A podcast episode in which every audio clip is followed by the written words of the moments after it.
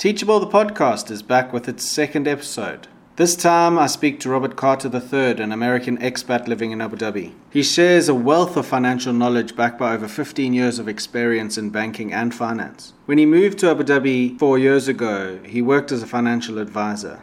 Since, He's opened up two of his own businesses here in the Middle East, where his focus is on financial empowerment and professional development. At this time of the year, there are numerous individuals leaving the Middle East for whatever reason, and they find themselves with financial difficulty or questions regarding steps they need to follow and processes needed to be completed. Robert shares with us his insight into leaving the Middle East in the most successful and positive way. I hope this conversation sheds some light on possible steps that you could follow and eliminates a level of stress that's certainly not needed in our lives.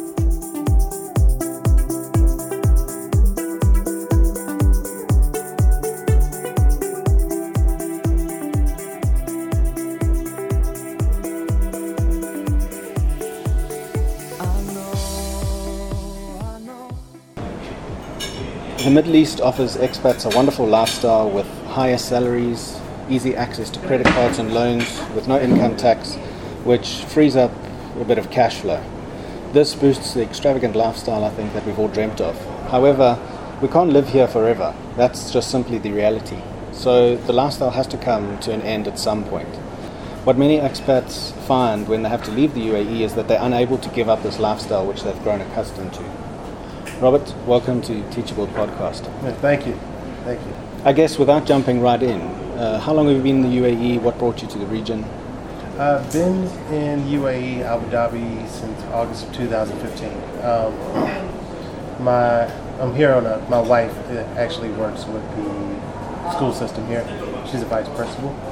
Uh, interesting thing, we were living in the States, uh, wanted to try something new because, you know, just going through the rat race. She was she was actually uh, had quit her job working in the states, um, and I worked for the bank over 14 years um, in banking and finance and investments. And we were just thinking about, you know what, let's try something new. And she applied and got the job so quickly. uh, and we just decided to come over here and give it a chance. You know, give our son a different experience. Yeah, yeah. So you mentioned your son is he's at school going age. Yes, he's uh, six years old. Okay. Six years. Are there things you'd wish you had known about the UAE before you decided to take the plunge to come in? Uh, actually, I wish I hadn't have joined so many groups because so many things weren't correct. We got rid of a lot of our clothes before we came. Okay, yeah. I think we all scaled down a bit. Yeah, yeah, and and you know they were saying, oh, you can't wear this, you can't wear that. And come to find out, going around Dubai is like going around New York City. you know, and you know, nothing risque. It was just, oh, we can't do it. So um, I wish we had rented a car when we first got here instead of relying on cabs. And went and looked at a couple of different places. Um, you know, we love where we stay now, but those are just two of the, the main things. Yeah, yeah.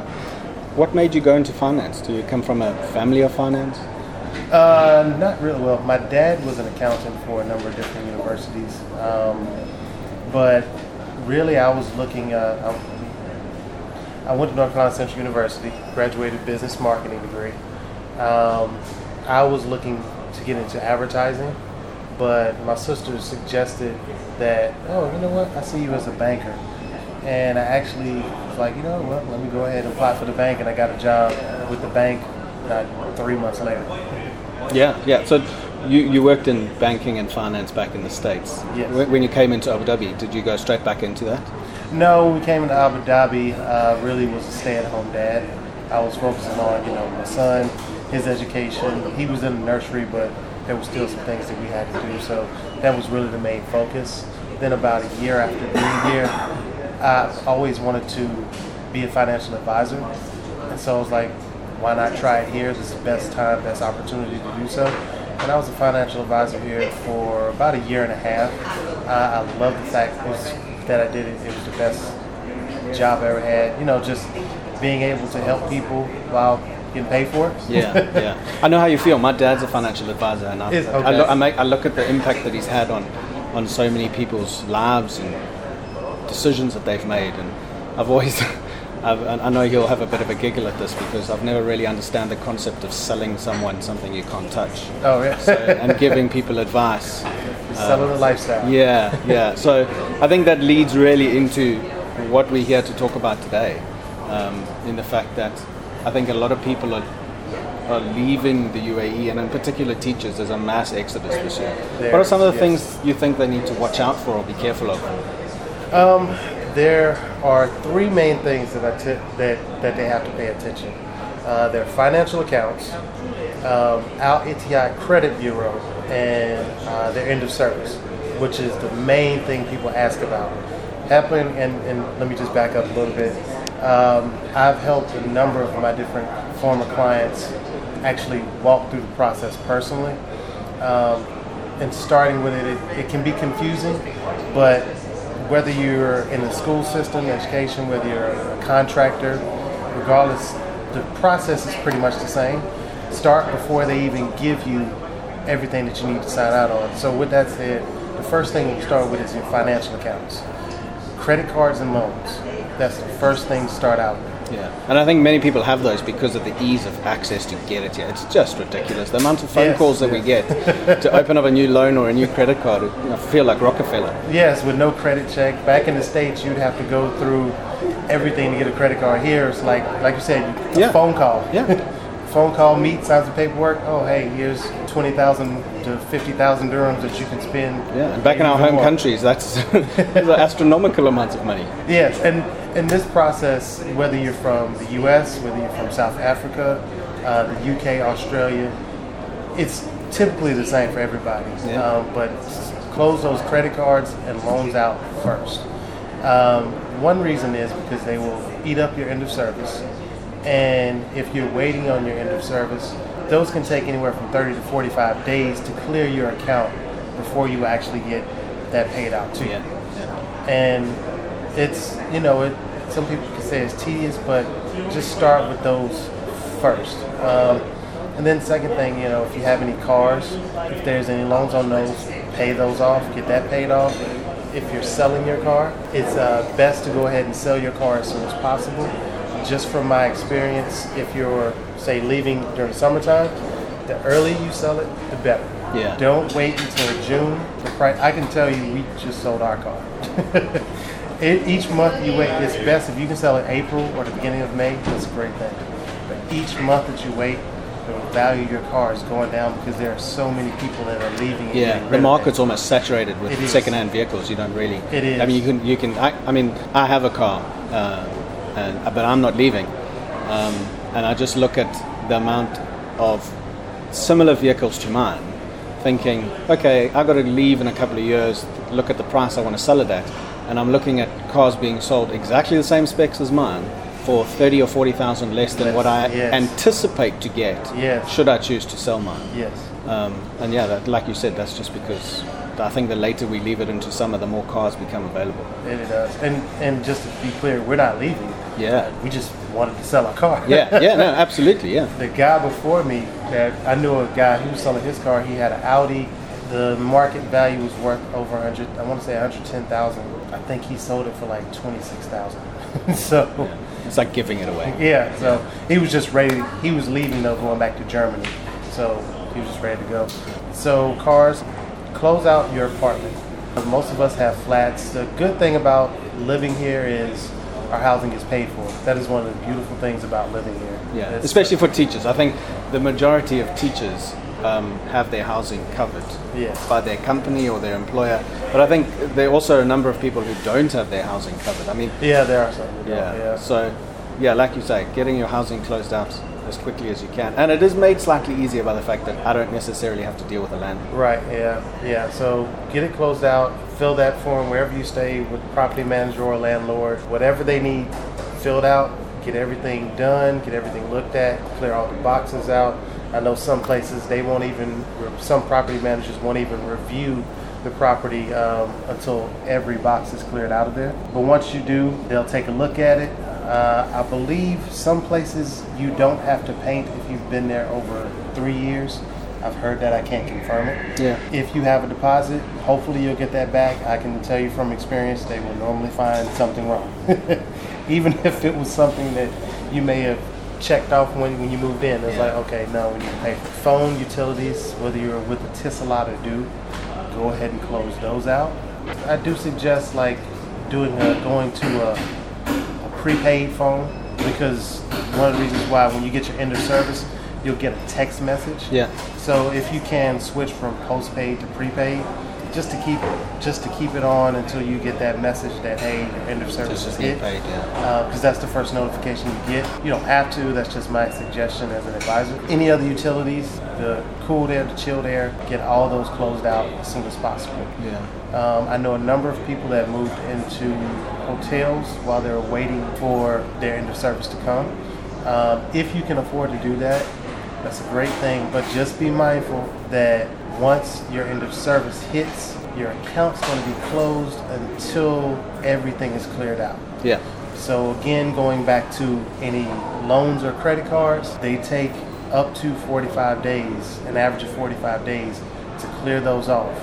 Um, and one of the reasons they will say, well, you know, my credit card had a zero balance. Oh, well, we're still going to hold it 30, 45 days is because if you went on a trip or you've been and did any spending, Yeah. it might not be on there today. Yeah. But it might yeah, obviously those, those credit card cycles run in, Yeah. So I think they're 45 to 52 day cycles. Yes, so that's just one of the good things to do. And then, you know, they, they are collecting interest, so just be mindful of that as well. I, ju- I just want to get in there. What about, um, so obviously this is advice, uh, suggestions based on people that are leaving the country. What about those who might be staying in the country um, and taking another job, say, the same for a private school? the same situation. If you are transferring from a government school to a private school or vice versa, uh, be mind you still have to go through the whole process. Yeah.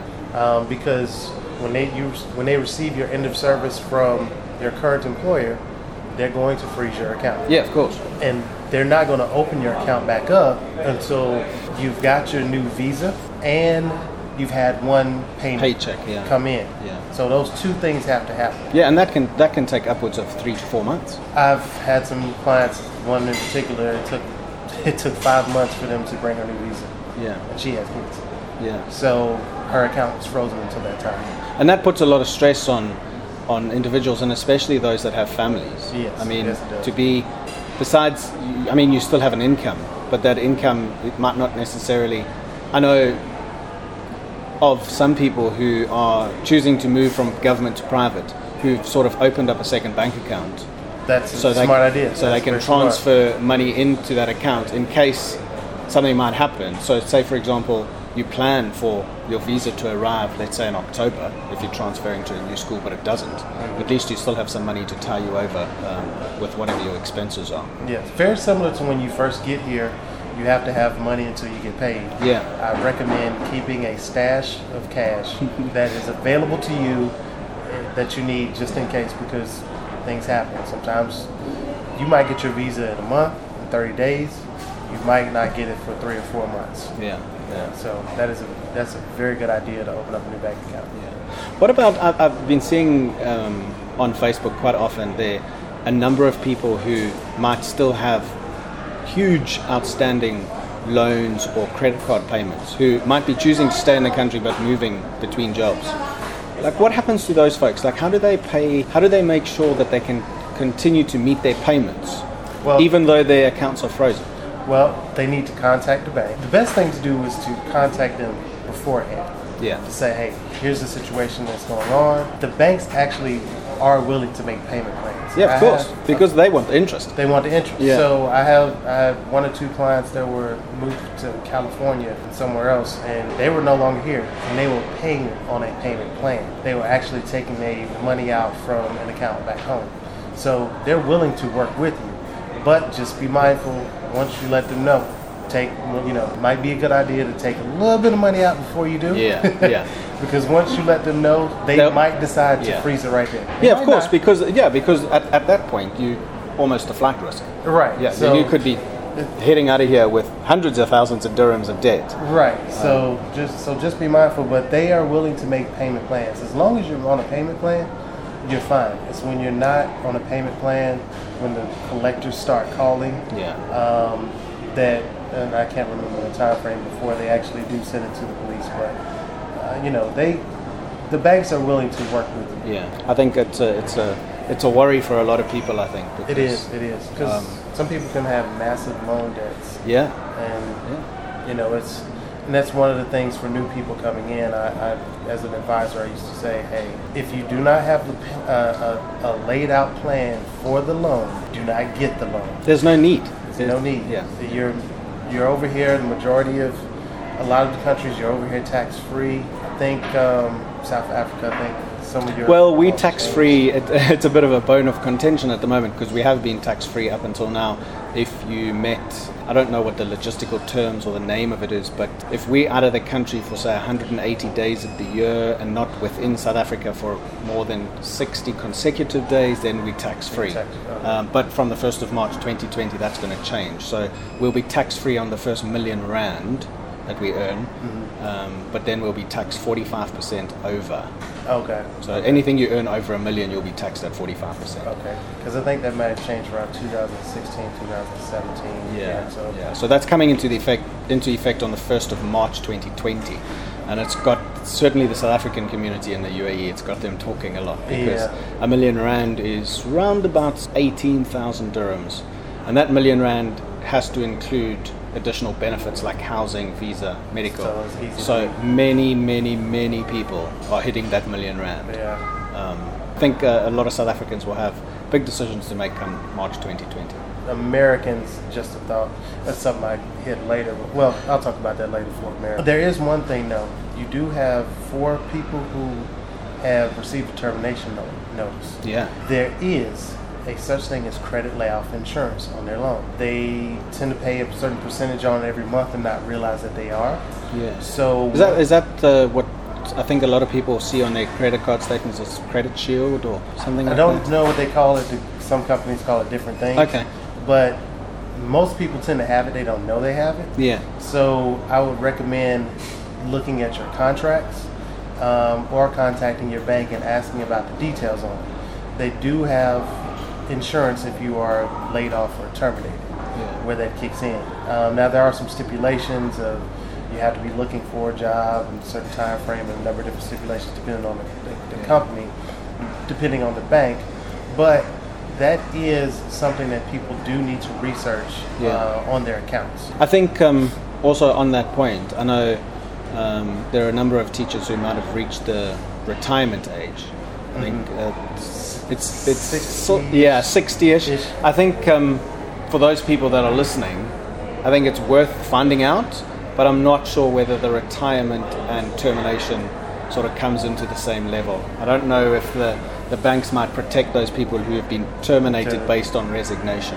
Yeah. Um, I do. I do remember reading. I don't necessarily bank with this bank, um, but I do remember reading the terms and conditions saying that they would pay upwards of ten percent on the remaining balance if you were terminated, but not more than four thousand dirham. So, like you said, I think people need to contact their banks personally They and do. find out exactly what the stipulations are. some pay more. Yeah. Some pay a lot more. Oh, wow. Yeah, so, so they just need to check on that. And then I know some people, I know there's a fear for those who are reaching that 60-ish age.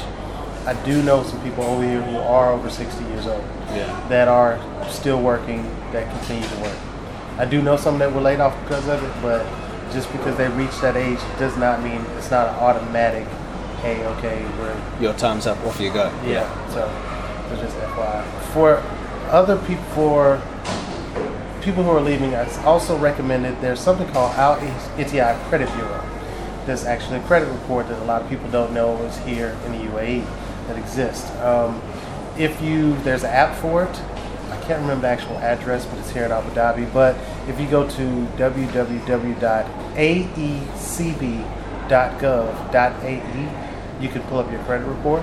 I want to say it's 100 dirhams. It is worth getting because I can tell you personally, switching from one bank to another, we had we had our truck was paid off. The old bank still had our truck on there. Uh, Actually, until recently. Yeah, that might be something I should look at because really, very early on into my stay in the UAE, I decided to change banks um, because of a a discrepancy. I bought a vehicle, and uh, the quoted interest rates on the vehicle loan was not what they were charging me. That So- happens, yes. Yeah, so I got out of that bank as soon as I could. So I went to another bank. They bought out my vehicle finance Mm-hmm. um, and gave me the interest rate that was more appropriate. So that might be something I could check out. So I think, yeah, I've never heard definitely of check that. that out Yeah. because we, our bank was, our truck was paid off in 2017. No, sorry, 2016, and it was still on there last week. As, as, a, as a liability, as something As that you should have been paying, but you haven't been. right. Wow. and it was wow. completely fully paid off. And it's it is one of those things where they should have took it off because we actually, you know, switching banks, you have to get a clearance letter Yeah, saying everything is clear. Yeah. So on the clearance letter, it was paid off Colossus, still on. Wow. So I recommend everyone, please go download the app. If you need to call them, it's 600 566 662. Um, Again, it's only 100 dirhams for the report. You can do a dispute on there as well. It took us maybe 30 minutes while we visited. I want to say it took them about seven to 10 days to get that taken care of. Some other that, some other things off the report that weren't that were paid off. But it, it's please go do that. Yeah, yeah, yeah. I mean, that hundred dirhams is, is nothing compared to finding out when you want to leave that you have a vehicle that you've paid off, but the bank has it that you haven't paid it off. So, Right. yeah. And it took, we went to our bank uh, last week. It was supposed to be three days. They, she said it was three days to get that taken off. It took them five. Yeah. But if you're, if you're, uh, consider this, if you've already bought your flight, you're ready to go, you're ready to leave, and you find out that this is on your report and you can't leave yet because you have to be here to get it taken care of.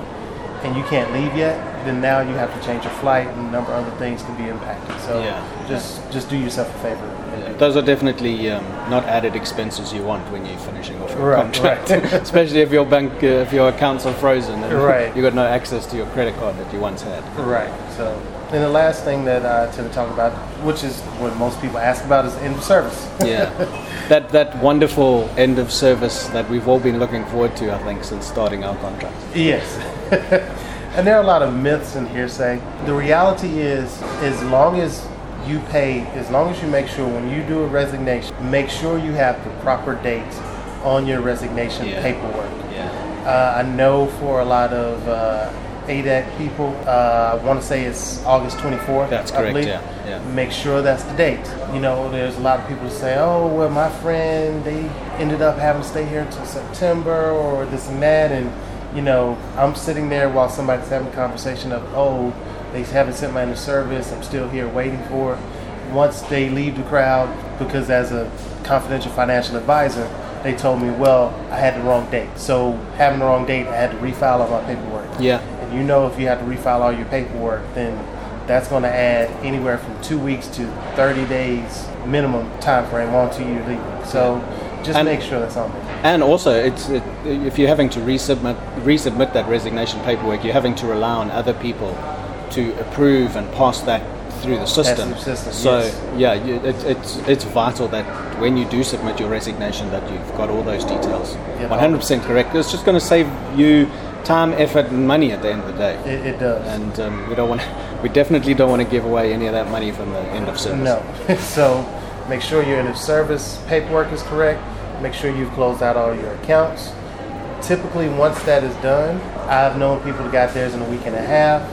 The normal time frame is about three weeks. Yeah. I've known again some people to get theirs within ten days, just because. But they dotted all the, all the I's, crossed all the T's. Yeah. Everything was done. There's almost no rhyme or reason as to who will be paid their, their No, service no, first. no. And it's definitely not a case of oh, but I resigned at six o'clock on the first day of the window. That's he it, yeah. resigned on the twelfth hour of the last day of the window. He might receive his money earlier, or she might receive his money their money earlier. It's um, there's no rhyme or reason. No, as long as you get that there's paperwork in, just get the paperwork. If you get the paperwork in, you follow the systems, um, and patience. I think uh, that's where a lot of people mess up. I know friends in the past have resigned and become impatient and sort of put too much pressure on them. and they file might go to the bottom of Correct. Yeah, because I mean that's that's a reality. But it's also don't rush something that's going to take its time. It's going to run through the system. It will be done at the end of the day. It will be done, Um, because it's law. It's It just- is law. It is the law. Yeah. So, and then once they receive that, again, time frame a week and a half to three weeks. Once they receive that, I would look at before transferring your money home. Look at exchange rates for your home country. Yeah. Now, for Americans, it doesn't matter because It's fixed. the dirham and the dollar are pegged to each other. It's not going to change. You're good to go. It's not really an issue. Most banks, you can transfer money home to the U.S. without any fees, at least one time. For other countries, I have had some clients that, you know, when Brexit was happening, they looked at exchange rate and they sent it one way and actually made a little bit more money. I know some other clients, they didn't, and they lost a little bit of money. It wasn't a lot, Yeah. but they still lost it. Yeah. Yeah. Absolutely. Yeah. So, um, you know, UK, South Africa, Australia, um, look at the exchange rates for your home country Yeah. before you send your money home. Yeah. Be smart about it. Yeah, Yeah, and look at some of there are a lot of uh, companies over here that make money off of exchange rates and helping you with that. They can tell you the timing to try to help you. I won't listen, but Yeah, no, of course. You know, do do do your research on those. Yeah. Um, and then the last thing is the foreign earned income exclusion. Um, you talked about it with South Africa. I can tell you for the U.S., um, it goes up every year. For 2019, I want to say it's $105,300. Um, where as long as you earn less than that, that is excluded from taxes. You, s- Okay.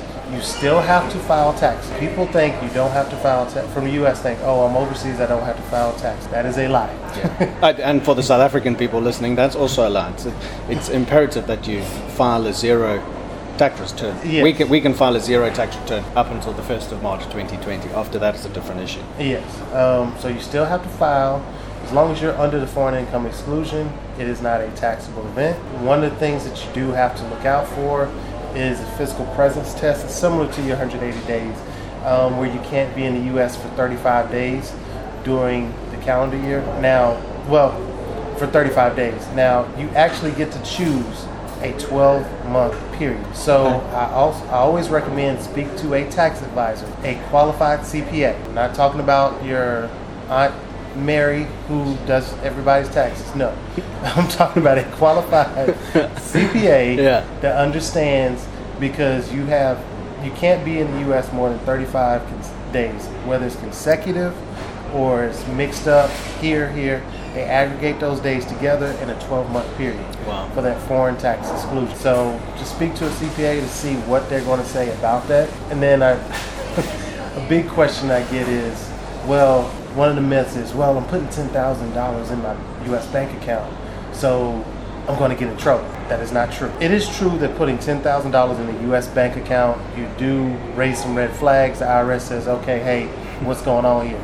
Um, just because of anti-money laundering issues. Um, but what you have to do is when you're filing your tax, there's a form called an F-bar, F-B-A-R. I want to say the form number is 8938. File that form along with your tax. It's not, it doesn't make anything taxable. All it says is, hey, I just sent $30,000 home. This is where it comes from. Yeah. And I know some accountants say, some people will argue me down saying, oh, you don't have to do that form if you file your taxes. When I was working uh, with the bank and investments for 14 years, I used to read prospectuses, and I was also a liaison for our legal department for some things. So I, while I may not be a lawyer, I know how to read. Yeah. And on the actual IRS form itself, I can screenshot it if anybody needs to see it. It says you have to file this form even if you filed your taxes, separate from your taxes. So you file your taxes and this form at the same time. Pretty much that just says again, hey, this is legal money. I worked overseas.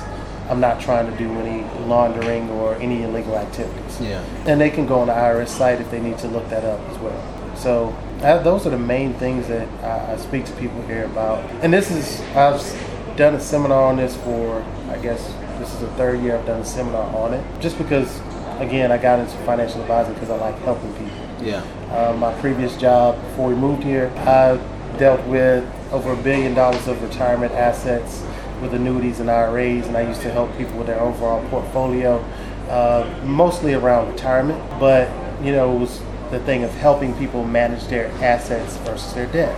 So I want people to go home the proper way with as little debt as possible, with as much money as possible. Yeah. And the best way to do that is to make sure you close out everything as fast as you can and in the proper way. Yeah, yeah. So getting back to, I mean, the Middle East is, is well known for the fact that the lifestyle is extravagant Yes, is. and lavish and fabulous.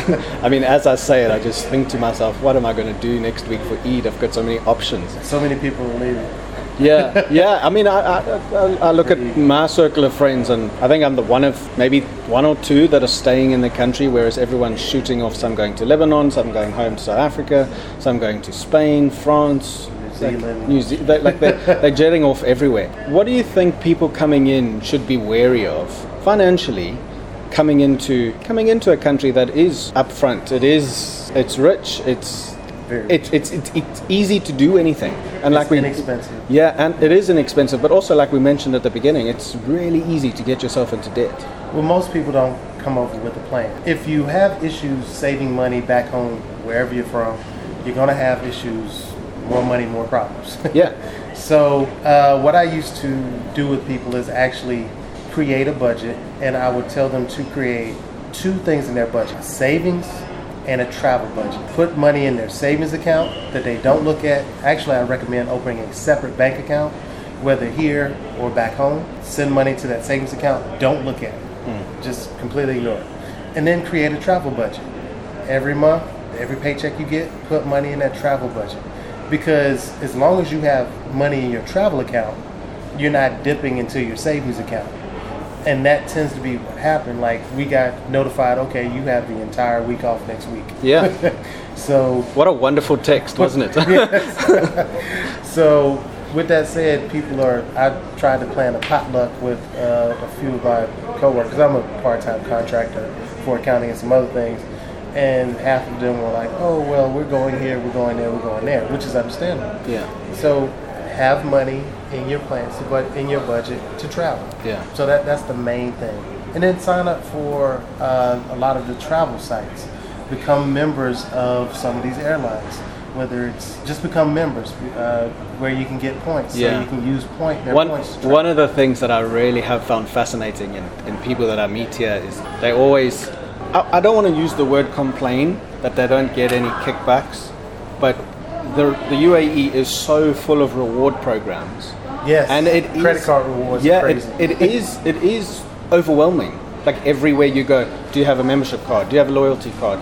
Can we scan your card? Do, do you have your number? I mean, even at the grocery store, I'm getting points for everything Yes, I yes. buy. Um, so it can be overwhelming, and it can be um, frustrating having to file through a hundred different cards to try and find your loyalty points. But it is invaluable to sign up for those. It is. Um, I mean, just on my credit card rewards, I mean, I'm getting say six, seven hundred dirhams back every month, Yeah. based on what I'm spending. Air miles in in my first three years here, I was lucky enough to rack up air miles with a certain airline of a country nearby, and I was able to take business class flights for for free exactly. because I'd racked up all those miles. So it is something that people just keep it in mind. Sign up for the card, Sign get it. Read the read the brochure for the card. Yeah. See what they say the terms and conditions for Yeah. flights are. Because some of them, every dollar you spend or every dirham you spend is a dirham towards flight. Yeah. Flight miles.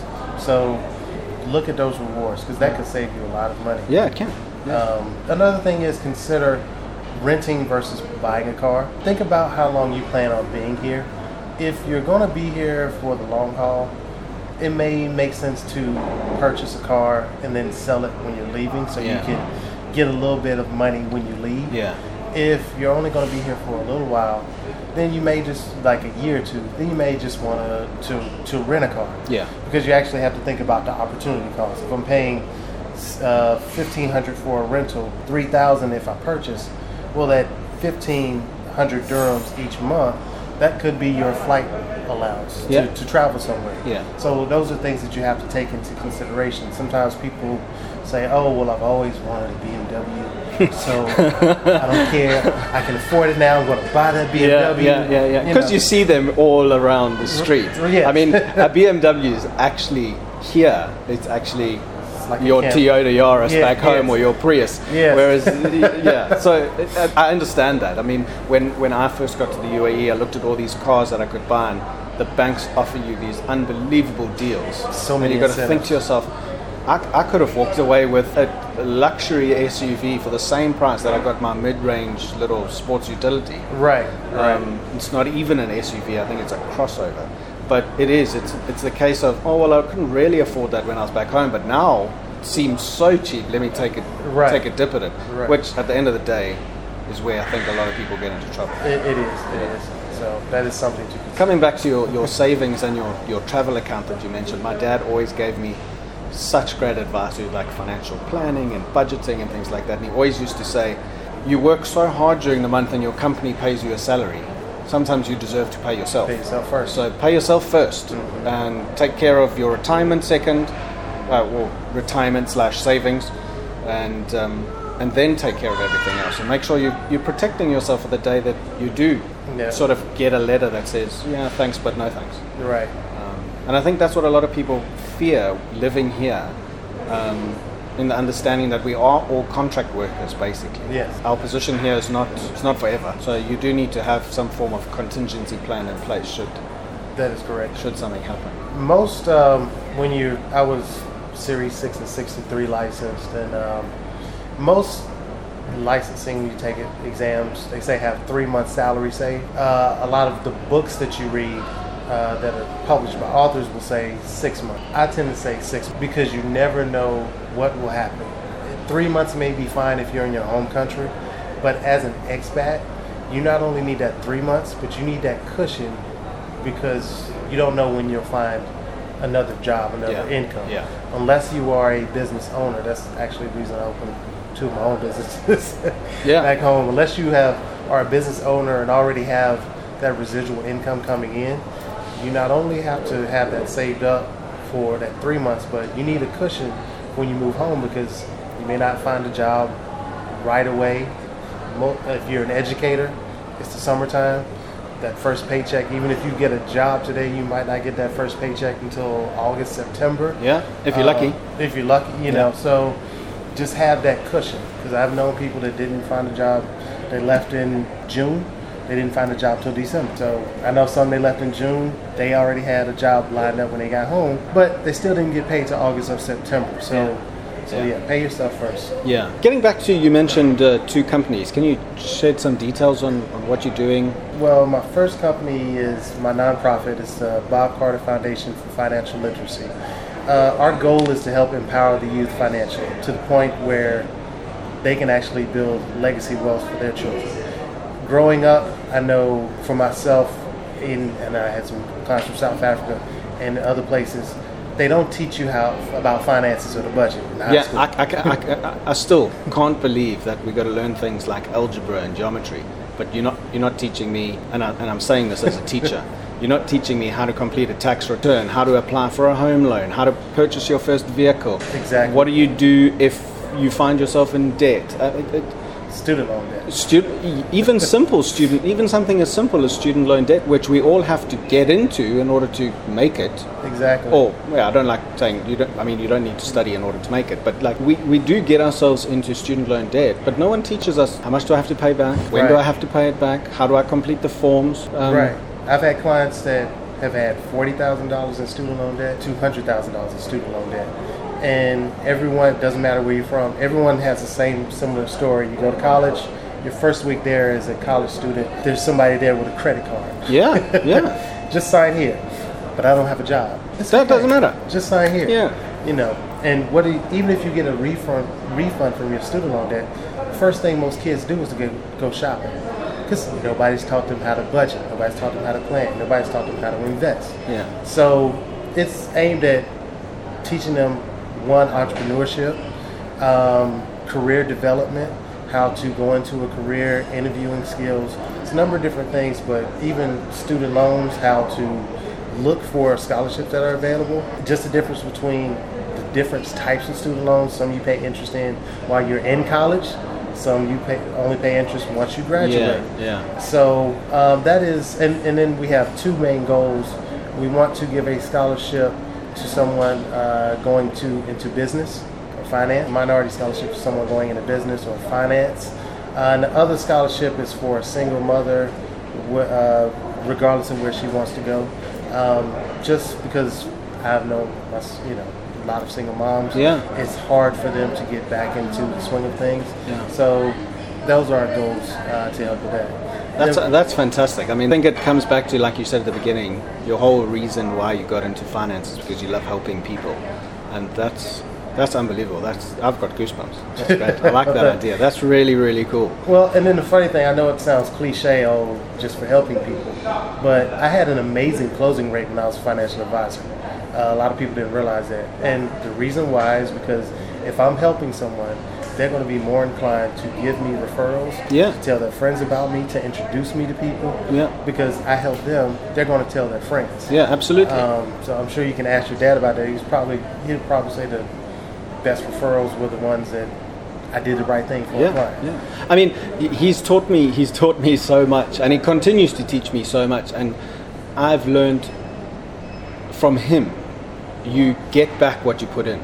Yeah, so if you're going to treat people the right way, if you're going to go to the ends of the earth for someone, be it in business, be it personally, at a sports game, wherever you Education. find education, even at the restaurant. Uh, I mean, Mm-hmm. if you're going and like something that really, fr- and I'm not getting slightly off topic, but something that really frustrates me is people go into a restaurant and talk down to a waiter simply because right. they're a waiter and you're an educated something. It's like if you're not giving, if you're not giving, you're not going to get. Right. So yeah, um, you, the way you treat people is the, exactly the same way they'll treat you back. Exactly. So what you say is, by taking care of people, people will take care of you when you need it. Yeah, pay it forward. Yeah. Comes back. And then um, the other job is uh, my other company is R. Carter and Associates. R. Carter the third. There's three of you. well, four. My son is a four. oh, there we go. um, LLC, and we. Uh, I'm an accounting contractor, financial analyst. Uh, the focus is helping small businesses uh, because they don't have a lot of the resources that some Fortune 500 companies have. I've got. I've been in corporate America for, like I said, over 15 years. Actually, outside of banking, even more than that. So, just helping them financial forecasting, doing budgets, accounting, uh, helping people actually set up their business if they want to do entrepreneurship, just the things that they want to do, advertising.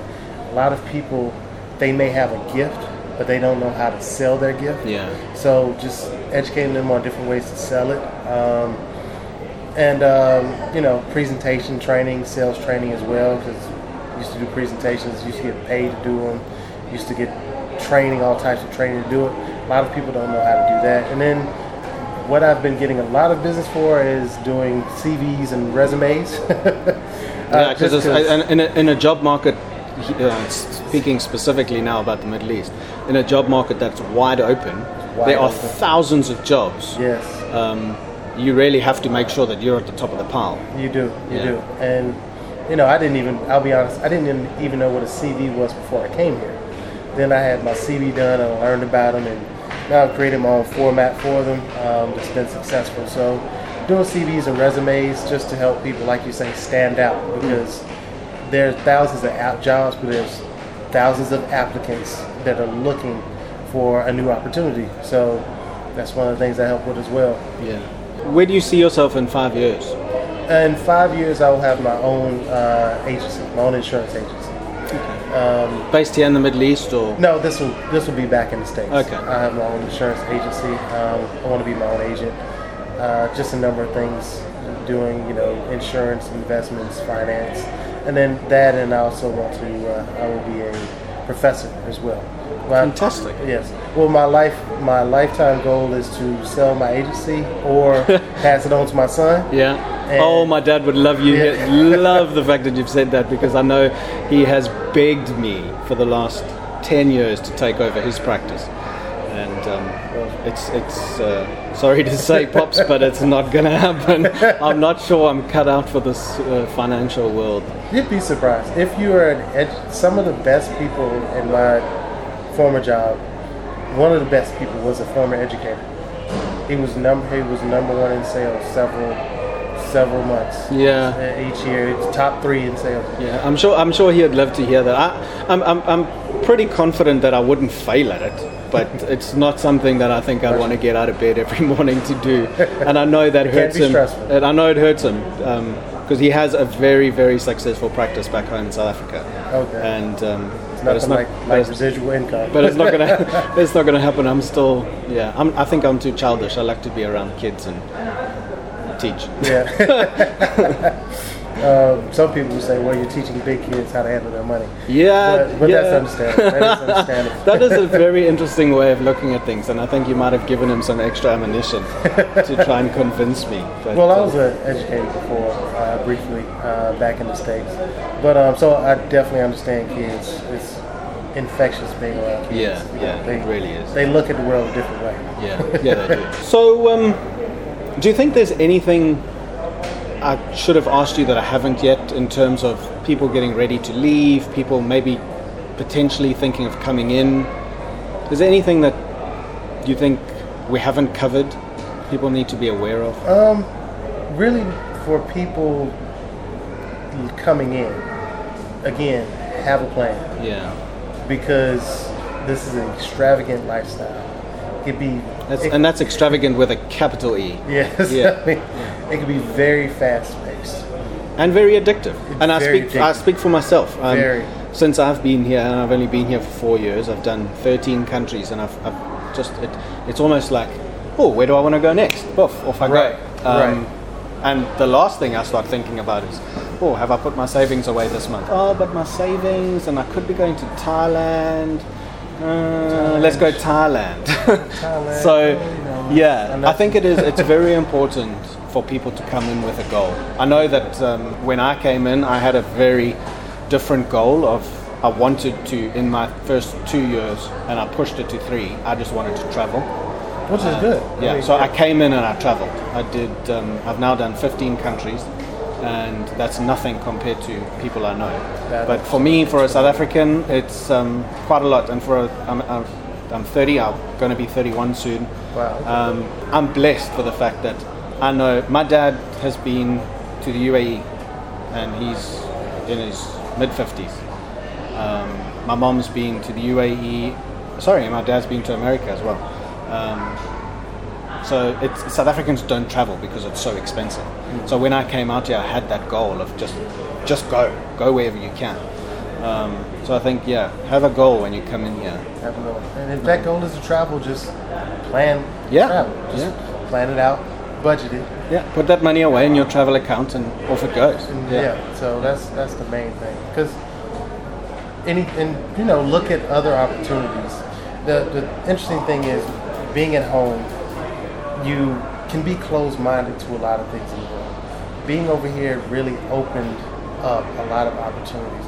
I was I'm on Net, I was in the movie on Netflix. Uh, you can only see my leg.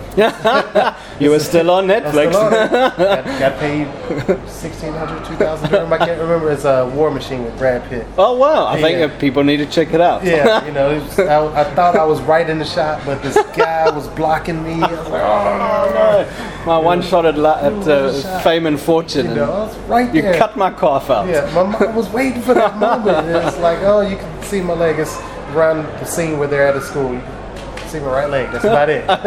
there I am. You know, but opportunities like that happen. So many people. Yeah. Uh, another thing is for people coming in, look at exploiting your gifts. Yeah. So many people have become entrepreneurs. Yeah. I know people people that have opened t- created T-shirt businesses, travel businesses. Uh, they've become graphic designers. Uh, I know someone they've become have done productions Yeah. uh, with acting and stage plays. Um, there's so many opportunities here. Uh, granted, you know, have to get permission to get a second job, but if you have a gift that you want, there's people that have published books Yeah. um, that are with famous people. yeah. I, I mean, I th- I, th- that's great advice because there is so much time. I don't know. I, I worked really hard when I was in South Africa, and I work really hard here. But I've found that there is so much time for you to get involved in almost anything that you want to. And uh, so you're right. Find that skill, find that passion, find that hobby that you want to take to the next level, and and do it because. I mean, with that age-old cliche, the world is an oyster. Like, we're in the middle of the world here in the Middle East, and you can shoot off anywhere you want.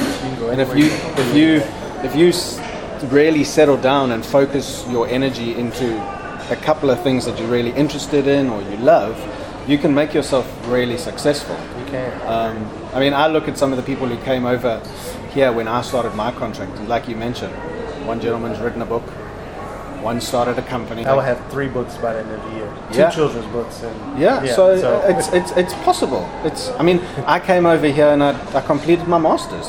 right. And I mean South Africa, not very many South Africans, certainly in education, don't pursue a masters because it's just out of our reach.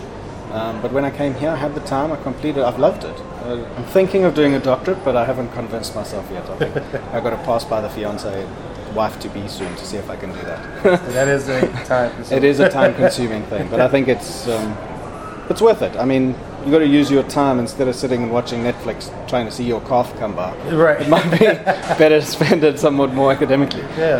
Yeah. So, if we want to find out more information, get in touch with you, where do we find you? Um, for my nonprofit is B Carter. That's B C A R T E R at BobCarterFoundation.com. Uh, for my LLC, if you need help with your small business, is again B Carter B C A R T E R at Carter and Associates dot online. Before signing off, I, I always like to do a bit of a like a word association just to get like a personal feeling or touch. So I'm going to give you a word, and if you shoot the first thing that comes to your mind, and we see where it goes. Okay. Passion, Three words: family and money. nice. Goals, Uh, open an agency. truth, Have to speak it. The lies will come out eventually. Regrets. Not getting my master's yet. Oh wow, Yeah. love. Family. So, Rob, uh, talking to you today has been really insightful. I've loved it. Um, and I hope that people out there listening can take some of the advice, use it constructively, and sort of move forward. Um, a little trademark that I like to end off my podcast with is a small segment that I like to call Courtesy Being Absolutely Ridiculous. and I think along the finance line, if you could stop paying one bill but keep the service for the rest of your life, what would it be? Cable. or internet, I guess they're all bundled together. Yeah, yeah. We're, we are a global society, and you have to have, you have to be have data and internet in order to stay connected. And if I could pay for that and not pay for that and keep it, that'd be a great thing. Yeah, yeah, it certainly would. I think I would have chosen taxes. Change that. you have to pay your taxes. Yeah, the advice that you've given today is invaluable, I think, for a lot of people choosing to leave the country now, Thank you. um, and certainly those coming in. So, yeah, good luck, and um, thanks so much for talking to me. Thanks.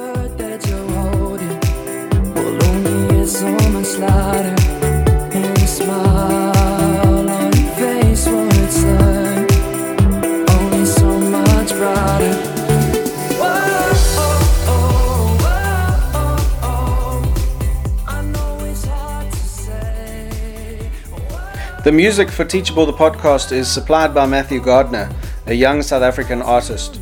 His latest track, Far Away, is the one you hear in all our episodes. Find him on Facebook and Instagram at matt.s.gardner. And until next time, be normal, be ordinary, but share the extraordinary. I'm so looking forward to speaking to more normal, ordinary people with extraordinary stories. So, if you have stories to tell or know of someone, please reach out. Find me on Facebook and Instagram at teachable underscore pod or email me at teachablepodcast at gmail.com. I'd love to chat to you. Thank you to those of you who have supported me on patreon.com. For those willing to part with a few extra bucks, please head over to patreon.com forward slash teachable podcast. I'd really appreciate it.